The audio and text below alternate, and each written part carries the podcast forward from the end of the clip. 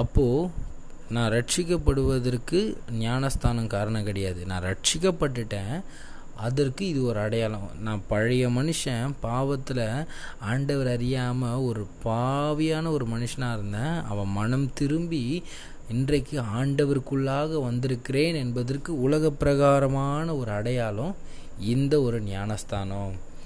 அப்போது நம்ம ஆண்டவருடைய விசுவாசிப்பதன் மூலமாக தான் நமக்கு அந்த ரட்சிப்பு கிடைக்குது. ரட்சிப்பு என்பது கர்த்தருடைய ஈவு.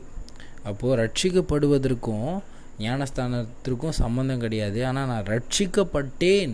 ஆண்டவருக்குள்ளாய் நான் இருப்பேன் என்பதற்கு இது ஒரு அடையாளம். அதாவது இந்த ஞானஸ்தானம் என்ற காரியமே என்னது? நான் பாவத்திற்கு மறித்து நீதிக்கு பிழைத்திட அதாவது உலகத்திற்கு நான் மறித்து நான் கிறிஸ்துவுக்குள்ள ஒரு புதிய மனிதனாய் பிறக்கிறேன். அப்போது நம்ம ஆண்டவரை ஏற்றுக்கொண்டு மனம் திரும்பி ஒரு புதிய ஒரு வாழ்க்கையை வாழும் பொழுது ரட்சிக்கப்பட்ட ஒரு வாழ்க்கையை வாழணும்னா கண்டிப்பாக நம்ம ஞானஸ்தானம் எடுத்து ஆக வேண்டும். நம்ம இதை குறித்து யோவான் மூன்று ஐந்தில் கூட பார்க்குறோம் என்னது? ஒருவன் ஜனத்தினாலும் ஆவியினாலும் பிறவாவிட்டால் தேவனுடைய ராஜ்யத்தில் பிரவேசிக்க மாட்டான் என்று மெய்யாகவே மெய்யாகவே உனக்கு சொல்லுகிறேன். அப்போது நமக்கு நம்ம ஆண்டவருடைய ராஜ்யத்தில் பிரவேசிக்கிறதுக்கும் இது ஒரு அடையாளம். அப்போது நம்ம கண்டிப்பாக என்ன பண்ணணும்? ஞானஸ்தானம் எடுக்கணும். இந்த ஞானஸ்தானம் எப்படி எடுக்கணும்னு பார்த்தீங்கன்னா மனம் திரும்பி தான் எடுக்கணும். நம்ம நிறைய காரியங்கள் நிறைய வசனங்களை நம்ம இதுக்கு சாட்சியாக சொல்லலாம். நம்ம பேதுரு கூட அங்கே சொல்லக்கூடியது என்னது? பேதுரு அப்போஸ்தலர் ரெண்டு இரு முப்பத்தெட்டில் சொல்லிருப்பார். என்னது? மனம் திரும்பி ஒவ்வொருவரும் பாவம் மன்னிப்புக்கென்று இயேசு கிறிஸ்துவின் நாமத்தினாலே ஞானஸ்தானம் பெற்றுக்கொள்ளுங்கள். அப்பொழுது பரிசுத்த ஆவியின் வரத்தை பெறுவீர்கள். அப்போ நம்ம எப்படியாப்பட்ட ஒரு ஞானஸ்தானம் எடுக்கணும்? மனம் திரும்பி தான் நம்ம ஞானஸ்தானம் எடுக்கணும்.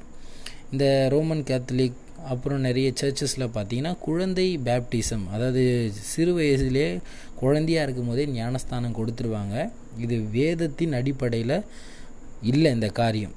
அப்போ நம்ம எப்படியாப்பட்ட ஒரு ஞானஸ்தானம் எடுக்கணும்? மனம் திரும்பி பிதா குமாரன் பரிசுத்த ஆவி நாமத்தினால ஒரு ஞானஸ்தானம் எடுக்கக்கூடியவங்களாக இருக்கணும்.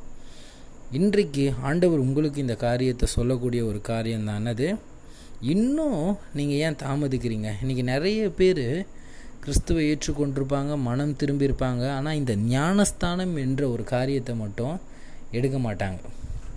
ஆண்டவர் உங்களை பெரிய காரியம்லாம் சொல்ல சின்ன காரியம் ஆனால் அது கட்டளையாக சொல்லியிருக்கார். அப்போது நம்ம என்ன பண்ணோம்? அவருடைய வார்த்தைக்கு கீழ்ப்படிஞ்சு உங்களை ஒப்பு கொடுத்துட்டு அதை எடுக்கக்கூடியவங்களாக இருங்க.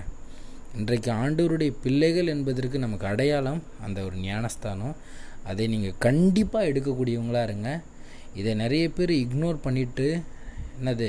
நான் தான் சின்ன வயசுலேயே எடுத்துட்டேனே எனக்கு சின்ன வயசுலேயே கொடுத்துட்டாங்களே கிடையாதுங்க. மனம் திரும்பி தான் நம்ம ஞானஸ்தானம் எடுக்கணும். நம்ம கிறிஸ்துவுக்குள்ளாய் மனம் திரும்பி ஒரு புதிய ஒரு வாழ்க்கையை வாழ்வேன் என்பதற்கு இது ஒரு அடையாளம். இன்றைக்கு தாமதிக்கிற நீங்கள் தாமதிக்காமல் நமக்கு நேரம் ஆண்டவர் கொடுத்துருக்காரு. நேரத்துக்குள்ளாக நம்ம காரியத்தை செய்து ஞானஸ்தானம் பெற்று பரிசுத்த ஆவியின் வரத்தை பெற்றுக்கொண்டு இன்னும் நிறைய காரியங்களை செய்யக்கூடியவங்களாக இருங்க.